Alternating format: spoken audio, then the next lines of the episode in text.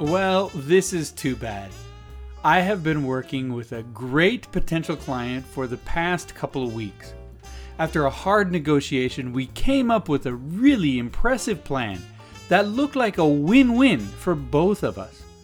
But when I sent him the proposition, I heard crickets. He just ghosted me. I'm Paul Preston.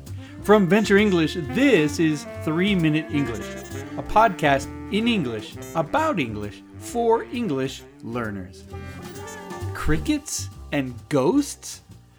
Are we working in an office or in a haunted forest? Well, no, we aren't camping, and these aren't campfire stories. So, why are we talking about crickets and ghosts? These are two common business idioms. The first one is simply the word crickets. In fact, many times people just say crickets without including any other explanation. Crickets just means that it is so quiet you can hear the crickets outside. It means there was no comment or no response from the listener or the receiver of the information. It's not usually a positive word.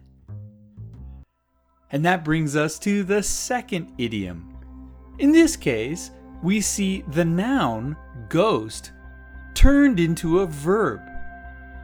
I said, the client ghosted me. The act of ghosting is disappearing without any explanation or comment.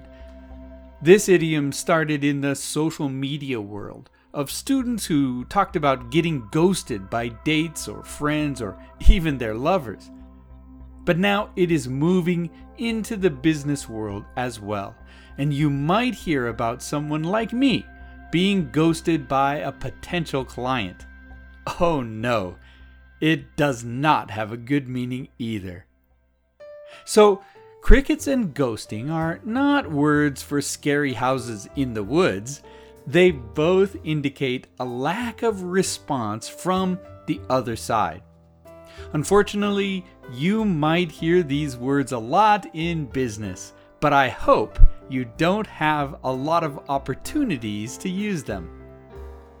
But if the opportunity comes up, try them. Your English is going to sound better. Thanks for listening to 3 Minute English. We'd love to hear from you. Come to our website, ventureenglish.com. That's V E N T U R English.com and become a member. On your member profile page, you can send a request for a topic you'd like to hear on this podcast or on our other podcast about word and phrase origins called Where Did That Come From? Subscribe to that podcast too on Apple Podcasts, Stitcher, Spotify, or Amazon Music. You can also take advantage of free grammar resources and sign up for an online course or face to face session. Also, check out our Venture English YouTube channel for more coaching, practice, and information about English.